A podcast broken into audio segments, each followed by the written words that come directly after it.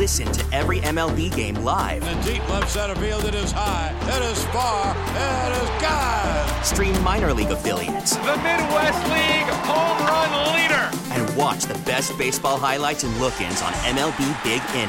MLB At Bat is your all in one live baseball subscription for only $3.99 per month. Deep left field, it's going to go. Alvarez ties the game. Subscribe to At Bat within the MLB app today. Major League Baseball trademarks used with permission.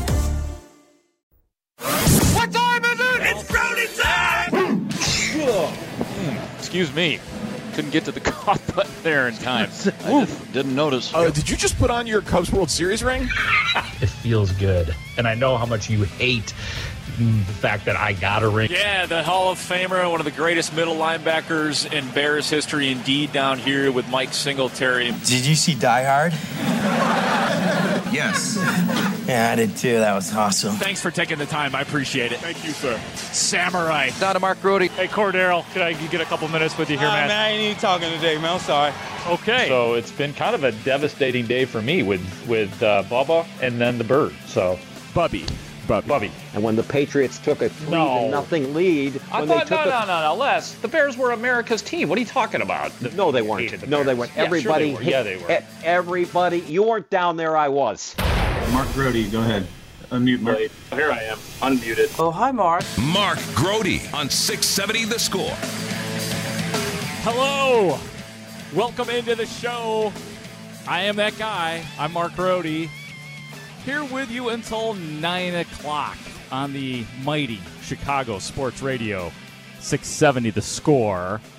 Much baseball to discuss with both sides of town, including James Fox of Future Sox and the Sox Machine. He will join us in just about 15 minutes from now, actually, a little bit after 620. He will join us to talk about the White Sox. Brett Taylor of Bleacher Nation and the Athletic Chicago will do the honors on the Cubs. He will join us at 720 tonight. And my colleague, Chris Emma from 670thescore.com and right here on the score will join us to talk about the Bears. And we are open for business. We're keeping those phone lines open all night long. So if you are moved to call, please do. 312 644 6767, the number to call or to text. 312 644 6767. You can find me on social media on Twitter at Mark Grote Sports, um, on Instagram and Facebook. Hang out there all the time as well. Did you know? You should know that tomorrow begins the Bears mandatory minicamp. Tomorrow, Wednesday and Thursday, we will, I say we, I mean the Bears media, we will get access all three of those days. So this is not just a, a one shot deal like the OTAs where we get one of three on those. We get all three in this uh, mandatory minicamp. So mandatory for the media as well, starting at uh, 11 a.m. tomorrow, I believe is when the festivities get going throughout the week for for the Bears, and uh, things will ramp up a little bit, be a lot similar some of the stuff to the OTAs, but it starts to get a little bit more serious ahead of the real training camp in July. How can this is what I was thinking today? How can the Bears be good this year? How can the Bears be good this year? I think it's an important question because nobody really thinks the Bears are going to be good this year. And yeah, I've said it, and I think it's logical that there, it's an improved team, but not a good team as this year. I think that's where most people, and I know that there are some people who've been loud about the Bears being good this year. But how could the Bears be good this year and not just better? And I'll let you jump in on this as well. I've got mine here for you, but if you want to answer that question or think about it, 312 644 6767.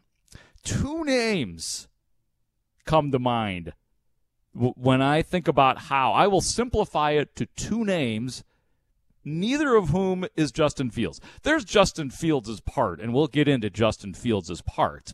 But there are two names that I am going to drop on you right now that if these guys are good, if these two guys are good, the Bears might be good. Those names, Gervon Dexter Let's get back to more Mark Grote on Sports Radio 670 The Score.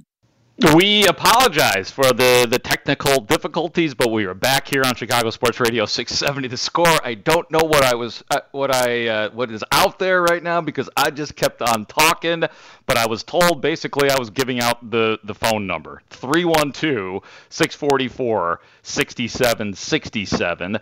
The the Bears mandatory mini camp begins tomorrow, and what I was thinking today was how could the Bears be good this year? Actually, good this year, as opposed to just what we all are assuming they're going to be, and that is better this year.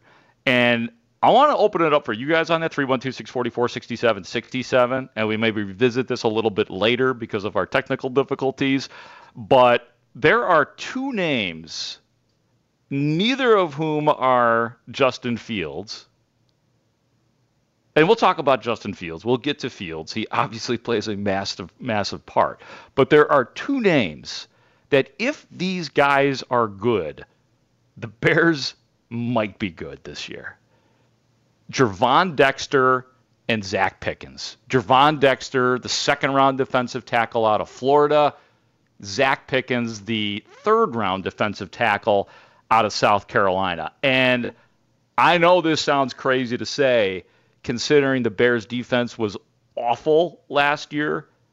But if those guys can change the defensive line to decent or good, you may have a, a really good defense this year. You look at it, like the linebacking core, first and foremost, like that's going to be a good linebacking core for, for the Bears this year. I mean, it could be really good. With you know, T.J. Edwards is for real. Tremaine Edmunds is for real. Jack Sanborn might be for real. We'll see. I'm very comfortable with the, the linebackers, a position of strength which it was not last year. Uh, secondary, Jaylon Johnson, absolutely. I do like Tyrique Stevenson. I think he's got a real chance, a second rounder out of Miami, to be on the other outside.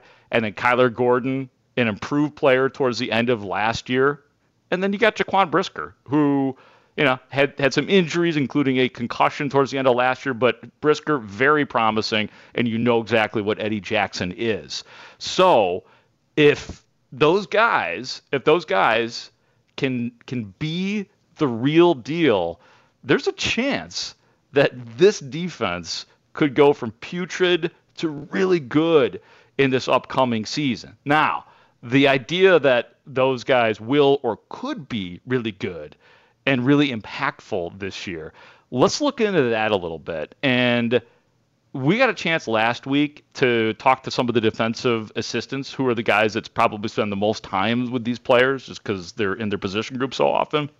But Travis Smith, the defensive line coach, he talked about I think that some of this was was kind of enlightening too in terms of what we or you or any of us can learn from watching what seemed to be mundane practices, right? The OTAs, no pads. We always hear us talking about guys going up against air, um, seven on sevens, all of that kind of stuff. To where it's like, what can we actually glean from this? Well, Travis Smith will get into that a little bit, and then we'll talk specifically about Gervon Dexter and Zacch Pickens. So take a listen to Travis Smith here. And, and, you can do a lot of things with no pads on big men. And so we got to. The best thing about this tempo is though, with no pads are you really see the true athletes show up, especially for the guys with size. Are they going to stay on their feet? Are they going to be able to play with good pad level? Are they going to be able to hold their gap and play on their side of line of scrimmage? But while working together with the offense, that's some athleticism. Right now, if you're a big guy and you're on the ground, or you're not keeping your gap, or you're looking like a fish out of water, well, that's a problem. Because it's not like you put the pads on. I was, like, oh, I'll be fine with the pads on. No, you got to be able to do it right now with speed, with no pads. In, in regards to that, how have Gervon Dexter and Zacch Pickens, specifically rookies, done in that They, have been they've been doing good. They've come their system what they're coming from is a little bit different to what we do, and so there's small steps each day we're trying to make. So they've been showing uh, they've been showing that they can take what we talk about in the meeting, what we study on tape, and take it out to the field. Uh, we just want to make sure that it's consistent and it's we're not taking two steps forward, two steps back. It's improvement every day, and that's what we got to make sure we see with not just those two, but with the whole group too, and Travis Bell. Yes, and the seventh rounder from Kennesaw State, Travis Bell, who everybody loves. Everybody loves Travis Bell. We'll see how he is as a player soon enough, hopefully. Um, I think a key thing that Travis Smith said that it, the Bears' defense is simple, and that was something that, like, don't take those words lightly, because that was something that was said by Eddie Jackson and the, uh, really a lot of the players on that team last year when they switched to the 4-3, you know, having been in the 3-4 prior to that, the big headline from all the players is that it, it is a simple defense to learn. Effective, one would hope eventually, but a simple one to learn. So whatever they have to unlearn for these guys, you know, in the case of of Gervon Dexter, you know, playing in multiple fronts at Florida, uh, where he sometimes played defensive end as well. So moved around a lot, got got a lot of different looks. Um, 55. T- this is this is the, the thing too. You know, Dexter, Gervon Dexter has been in. He was an underperformer relative to the hype about him coming out of high school, because when he came out of high school, he was one of the top or maybe the top rated defensive tackle. And then last year in at Florida, 55 tackles, one tip, couple of sacks, 25 pressures, um, and interception for 682 snaps. Didn't overwhelm, and we know that to be the case sometimes with defensive tackles because they don't always stuff the box. So we shall see. We shall see um, if that does make a difference. Um, and, and a lot of what they did came out of a 3 4 as well. So that's what he's talking about when some things that maybe unlearn and get used to a new system. So, however fast they can get these guys up to speed, um, same deal with Zacch Pickens, uh, that, that these guys could play a big role and man, if, if they made a difference, and you add that you add that to Justin Jones, I like Justin Jones. Like I did not have a great season, par for the course for a lot of those defensive linemen. But you give him guys to work with. Justin Jones can be a dog at times, you know, and with Andrew Billings there as well. And I know, I know, like the defen- the defensive ends, Dominique Robinson. Um, and Trevis Gibson have been, you know, it's disappointing that they don't have somebody to actually purely go get the passer. That is something that they still have to get, something that we will talk about a little bit later on. But I am late for a break. We will take the break, come back, and talk to James Fox of Future Sox and the Sox Machine. We talk about the Chicago White Sox next on Chicago Sports Radio 670 The Score. We get it. Attention spans just aren't what they used to be heads in social media and eyes on Netflix. But what do people do with their ears? Well, for one, they're listening to audio. Americans spend 4.4 hours with audio every day. Oh, and you want the proof? Well, you just sat through this ad that's now approaching 30 seconds. What could you say to a potential customer in 30 seconds? Let Audacy put together a media plan tailor made for your unique marketing needs. Advertise with Audacy. Visit ads.audacy.com. Let's get back to more Mark Grote on Sports Radio 670 The Score. Tough loss for the White Sox yesterday, and we're going to get into it. The, the White Sox, like the Cubs, off today. The White Sox will be at the Dodgers tomorrow night. Looks like a Lance Lynn night for your Southsiders. So we welcome you back in, and we welcome in to talk Chicago White Sox, James Fox of Future Sox and Sox Machine. You should follow him on Twitter at James Fox 917 917. How you doing, James? What's going on, man? Hey, Mark. How are you, man? I am doing well, and unfortunately, I was just thinking about yesterday's loss. a, a just absolutely brutal loss where things seemed to be going nicely in the game. Scoreless early. Lucas Giolito looking good and angry and doing all his Lucas Giolito stuff. The Sox are up 5 1 in the seventh. And then the Marlins go and score five runs over the last couple of innings. Uh, I mean, would you make of that? And can a team that loses games like that um, be taken seriously?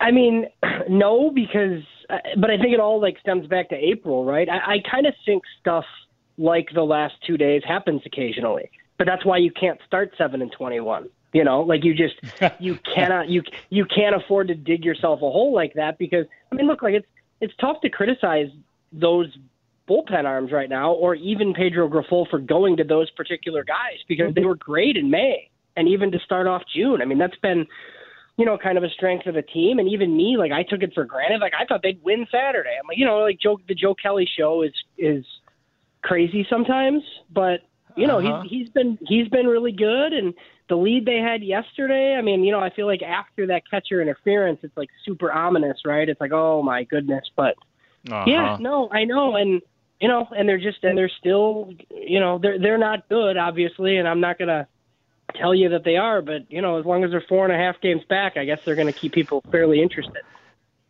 Yeah, keep people interested, and I guess keep the White Sox management engaged as well. Where do you stand on that? Just like I guess since you can win the division, go for it, and anything can happen, or do you look at this core and say, you know what, we've gotten to the playoffs a couple times and we're dismissed quickly. So where you, where are you on all of that with the White Sox?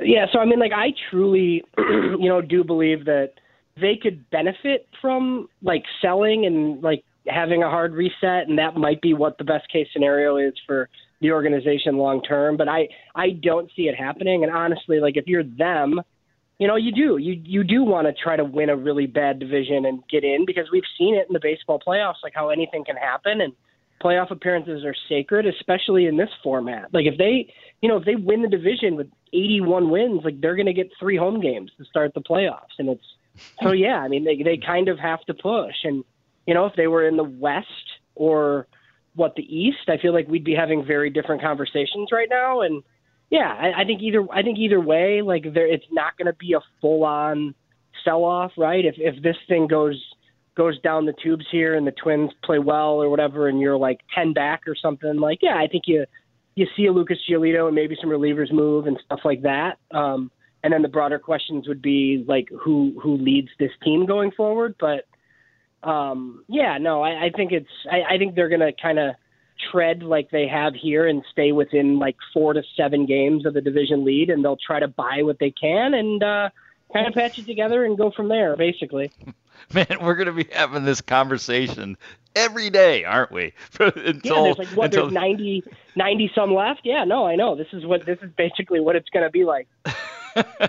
there, there was one thing that I noticed on on your on your Twitter page, James Fox of Future Sox and Sox Machine, and his Twitter follow at James Fox 917. There was a uh, trade proposal. I guess it was in the the baseball isn't boring podcast.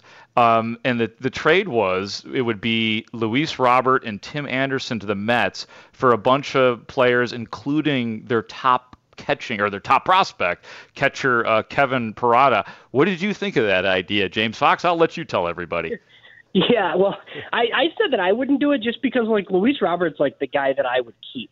Like I, I'm not really opposed to getting rid of many of these players, but he, I mean, even like as frustrating as he can be at times like you know, and obviously like it's contingent on health, right? But he's going to be like a five WAR player. Like if you look in the American League right now, like he should start in center field in the All Star game. He won't because like I don't think there's enough White Sox fans voting for the All Star game.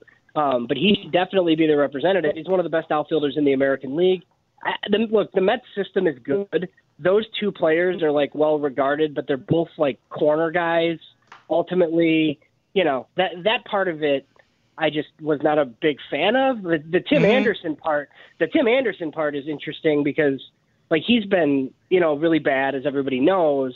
But I do think they have a decision to make kind of on Tim Anderson. I mean, he's in that group of guys where it's like, you know, he's got a $14 million player option next year that, look, it's easy to pick up, right? But I think you kind of have to decide what you're going to be going forward, and they're probably not going to give him 150 million dollars. So, right. you know, is is the best case scenario to explore that at the deadline if you're out of it or in the off season. But you know what? He probably has to pick it up a little bit to even have some of those clubs interested.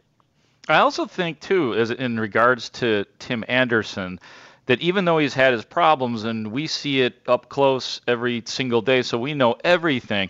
I do think throughout Major League Baseball, Tim Anderson would still have a lot of value. Uh, you know, I think that there are like t- teams. You know, I mean, organizations know what he's all about and have spoken fondly of him, and he's had some really nice, huge moments as well. Do you think that he still has that kind of value around Major League Baseball, and just not with the Sox maybe right now? I think he would, like in a trade. I think it'll be interesting. I think we'll find out how much the league thinks he's worth, right? Like after next year when he's a free agent, and I think you see like even Dansby Swanson on the north side, like really good player, right? Got 175 million dollars. Like I'm sure mm-hmm.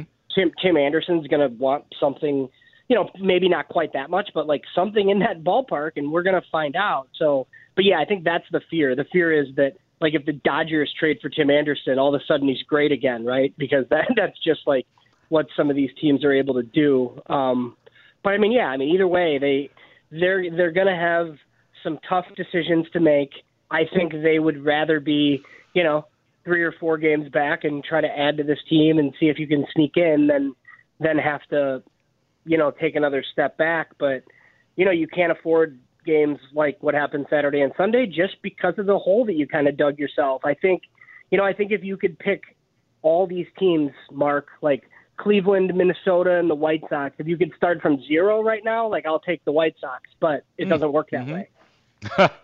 Yeah, and, and one of the reasons is has been Lance Lynn, four and six with a 6.72 ERA. Um, bringing him up because he is scheduled to start at the Dodgers tomorrow. What have you seen from Lance Lynn, and what's it going to take for him to get better and being consistent Lance Lynn all of the time? Yeah, I mean it's just it's bad command. I mean you just he can't he doesn't throw terribly hard, right? And he throws nothing but fastball. So like if you're if you're missing spots, like he's to get hammered. He has a lefty problem. He can't get lefties out anymore, or at least he hasn't been able to this season. Um, you know, and then I think what I saw today, he's been really bad in like daytime starts, so that shouldn't be a problem at Dodger Stadium. But yeah, it's just you know, it looked like he was kind of riding the ship a little bit, but when he's bad, um, you know, he, he's just he's given up six or seven. I mean, it's almost like to the point where Dallas Keuchel was last year, which is disheartening, obviously. And I think there were, I think there were like some clubhouse issues and stuff with Dallas Keuchel where the team didn't really care that much if, you know, if he was like DFA'd or whatever. So I'm not expecting that for Lynn. But I don't know how you can say that you're contending or you're trying to and then send him out every fifth day. But on the other hand, you don't really have anybody else to start either. I mean, you have a guy, you know, that Jesse Scholtens was up and started and he was okay, but I mean, that's basically your pitching depth right now. So, you know, I think their their plan is likely hope that Lance Lynn gets better, and I'm sure Ethan Katz is working on some things, and you know, he's made improvements with other guys. So we'll see, right? You just hope that improvements can stick, and this isn't where you know we're at the point where Lance Lynn is just kind of deteriorating to the point where he's you know he's just a veteran and he's kind of done and not the same guy anymore. So I think you know we'll probably find that out over the next four to six weeks. I would say. Yeah, yeah. Until further notice, the White Sox are still very much depending on him to be a, reliable sp- uh, starter, and we'll see if it gets better tomorrow. Talking to James Fox of Future Sox and Sox Machine, I'm Mark Grote on Chicago Sports Radio 670 The Score. I like to call it the Jake Burger Project, James, because I mean this is a guy who what wasn't even sure if if he was going to be going to be on this team at the beginning of the year. Obviously, was not on the team for some time, and now maybe he's their most effective hitter. What have you thought about everything that has been Jake Burger and where he is like in terms of like projecting the White Sox, you know, now and in the future? So I mean, it's a great story, right? He was a tenth pick in the draft for a reason. Like he could always hit. Like I don't, I don't think it's you know, if you would have told me after he was drafted that he was this, I wouldn't be surprised at all, just because of like where he went. But then obviously, you know, after the two Achilles tears, like I mean, you're questioning whether or not he's actually going to have a big league career. So, you know, even the fact that he made it to the majors I think is a big positive. You know, there's some there, what like there's some shortcomings, right? There's there's too many strikeouts and he's struggled with with righties in the past and he doesn't get on base a ton, but yeah, he's one of their best players. I mean, him and Luis Robert have been their two best guys and at this point, you know, you kind of have to find a spot for him. He doesn't have a ton of defensive versatility as you know and there's already a couple of first basemen and you kind of want to play Eloy at DH, so look, I, I mean, it's crazy, but I, I mean, I would consider playing Jake Burger at second base before you move everybody mm-hmm. else all, all around. And, you know, there's been a lot of talk, like even on, you know, your station, just with Moncada at third. And like, I, I just kind of think like Moncada's at third because he's awesome defensively. I think it's a, yeah, it's a, I think it's a downgrade to move him to second and move Burger to third. Like if you're going to be bad somewhere, maybe just try Burger at second base and see how bad it is and just settle for the, because the because the bat the bat has to be in the lineup, and the only way to get these guys in the lineup fully healthy is but Burger at DH and Eloy playing the outfield, and I just like don't think anybody really wants to see that either. But yeah, he he has to play. I mean, for he, I think he's his slugging starts with a six, and he's the only guy on the team, you know, that that's consistently hitting for power. So he's got to play somewhere. He's got to take precedent over some of these other guys. I, I am glad though that you're you're pretty secure with Moncada at third. And and the reason I, I lean towards agreeing with you on just keeping him there and don't mess with this idea of of Burger going back to third, obviously his natural position for which which he was drafted. Because I mean, his, feels like over the last decade the Sox have just struggled as as a defensive team. So when you find somebody who plays on the dirt, plays on the left side of the diamond, and is really good at it, I have a hard time saying take that White Sox player off of third base to you know for the sake of hitting. You know, and I guess I'm being a little well, bit of a hypocrite because I'm because I am saying I am okay with it at second base. I guess. Well, yeah, but it's the thing where you you don't want to make like you you you know you've covered the Bears for a while. You don't want to weaken two spots, right? Like it's kind of right. like like if second base is already not great. I mean, like Romy or whoever's fine defensively there. So just take the weakness at second base defensively and leave Moncada at third like my interpretation is that like if Moncada went to second, you might be worse at second and worse at third defensively. So that's just like kind of the reason why I wouldn't want to do it. Yeah, yeah, it makes sense. Makes sense. Last thing for you, James, and I I was just as shocked as I think a lot of people in the White Sox world were that James Fegan of The Athletic was let go from his beat reporter position from one of the layoffs, apparently, at The Athletic. And I was stunned to see it because he is so good at his job. He was a great follow, he was a go to guy when it uh, came to like just watching and getting into every single thing that is going on in, in a White Sox game. What did you think about that, man? What did you think of uh, James's work? Yeah, it's tough. I mean, you know, he's one of the one of the best in town. Everybody says, you know, one of the best just like in the business too. And look, I think I think he'll land on his feet. Obviously, like somebody as talented as him that writes as good as he is, you know, I don't I, you know, hopefully it's here selfishly, right? I just think, you know, it's tough, man. The, the landscape's hard and you get you get a model like that and it wasn't just him. It seems to, you know, it hit baseball and it hit hockey and you kind of think like, you know, it's some of it's because of the team that he covers, right? Like I I made a joke earlier that you know the the only person that's had to pay for you know some of these White Sox issues is James Fegan apparently. So you know it doesn't uh, it, it's kind of uh, kind of kind of unfortunate, but you know it's uh, I'm I'm sure he'll he'll be okay. But he's a uh, he's a great dude, so that kind of sucked today. Yeah, absolutely, he'll be okay, right? And that's a great way. It just sucks for for White Sox fans and all of us, and, and for James first and foremost. Well, like I said, he'll, he'll be great. Uh, James Fox, thank you so much for your time, and I'm sure that we will hear from you uh, and talk to you soon. All right, thanks for having me, Mark. Appreciate it. You got it, man. James Fox, Future Sox and Sox Machine. Again, you can follow him at James Fox 917. I am Mark Grote. I am here with you until nine o'clock on Chicago Sports Radio 670 Score. We'll, we'll hit the Cubs hard at uh, in the seven o'clock hour. Brett Taylor from Bleacher Nation will join us. Um, he is also a podcaster for Athletic Chicago. And uh, Brett will talk Cubs with us. I got Chris Emma from 670 The Score coming on at 8 o'clock as well.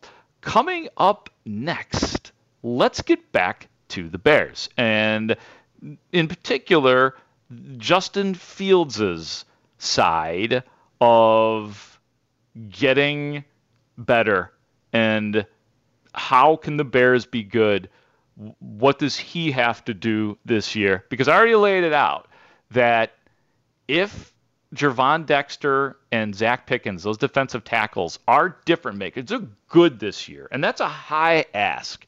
Good is a high ask for for rookies, right? Like good, that's that would be excellent if those guys are good.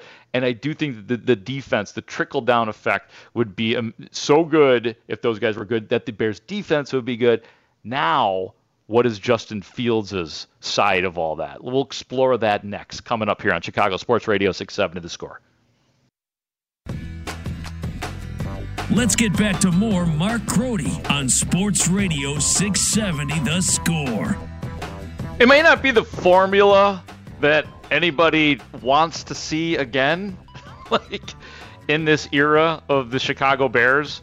And that formula is the Bears can win games with defense and get to the playoffs with defense and just enough offense. I mean, that's when the Bears have been good.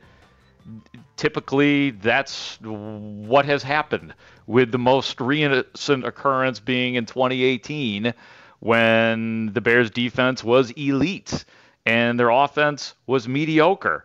But guess what? That formula worked. And there is a there's a chance that if, you know, Justin Fields does not become great or a star or any of that stuff, that it, we that if he's good enough that we could be heading towards a similar scenario if I am right in thinking that Gervon Dexter and Zacch Pickens could make a huge defense or a huge difference on the Bears defense as a whole. But at the last OTAs, you know, I'm I'm always wanting to know, just like all of us are wanting to know specifics on Justin Fields, specifically how is he getting better from day to day, from year to year, and what we can expect to see.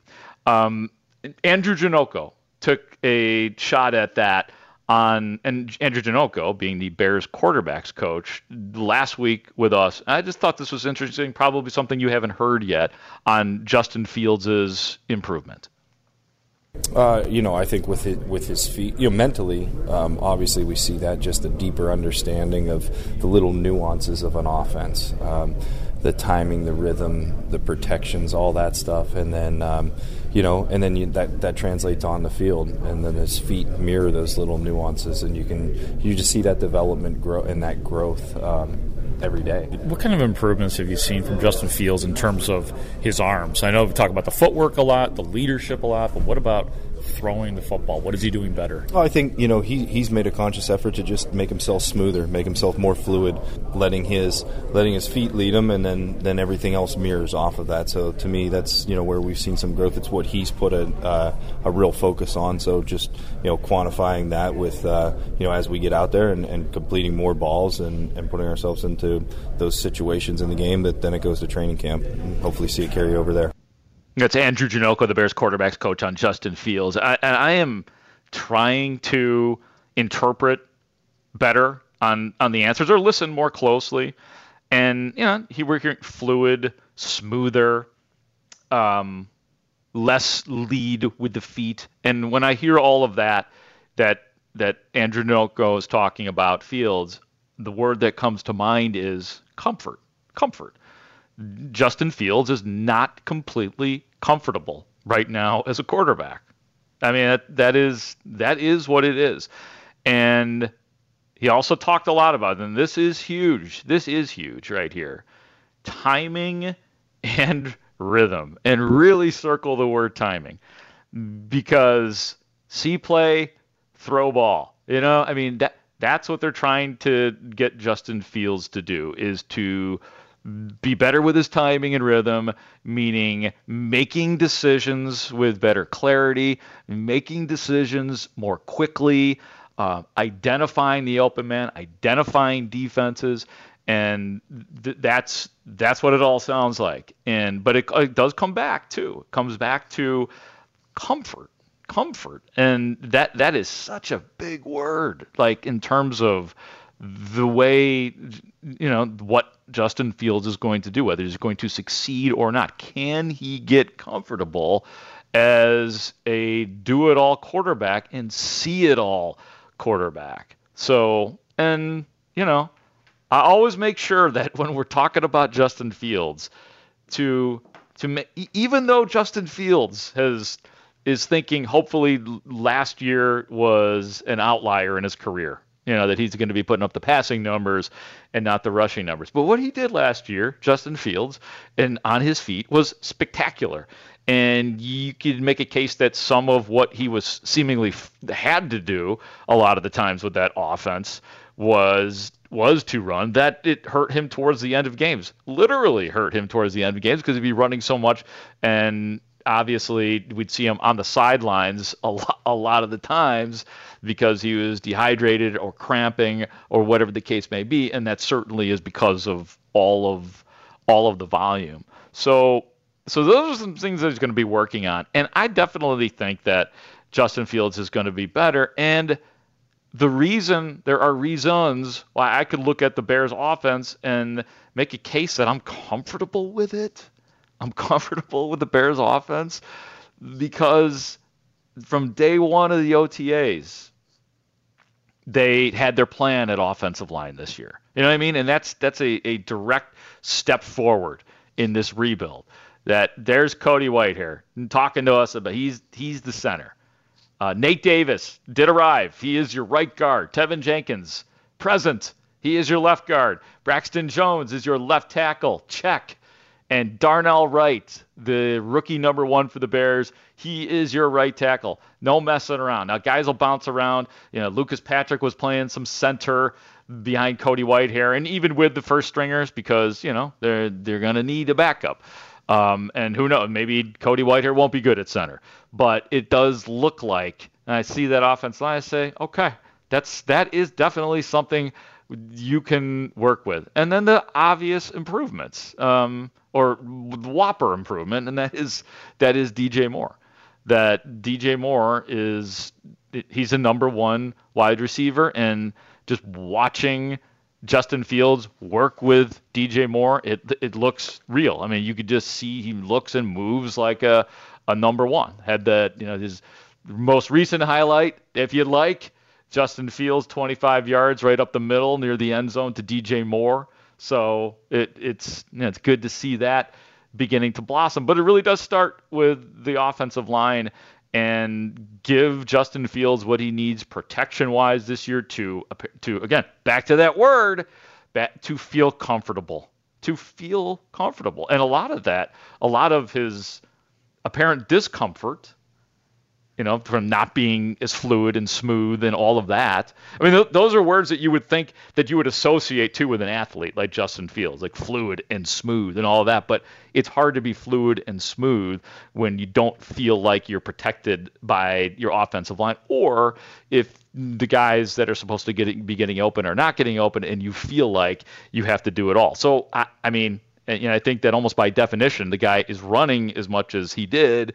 That he is that some of that comes from from discomfort. So hopefully, that that part can get better, and we start to see that when we get to see more. And maybe we see more of that over the next three days, three straight mini camps coming up Tuesday, Wednesday, Thursday. I will be there reporting from Halas Hall on all of our shows.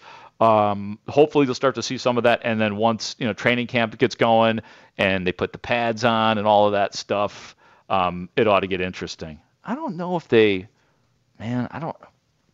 We'll see. I don't know what the pad if they're going to be going full pads at all in mini camp. It's got it's got it's got to be more than the OTAs, but we shall see. I'll try to I'll try to uh, figure that out before the end of the night. But yeah, there are ways. There are ways for the Bears to be good next year as opposed to just improved. And if you want to get in on that, 312 644 6767 if you agree or disagree with my methods and that the defense can make a big jump if Zacch Pickens and Gervon Dexter are the real deal, if you agree with that or disagree with that, or if you got an idea of how can the Bears be good and not just improve next year. 312-644-67. 67 will also talk Cubs. Brett Taylor of Bleacher Nation will join us as well. We'll try to straighten out the Chicago Cubs as well. I'm Mark Grote, and this is Chicago Sports Radio 670 The Score. Go Bears!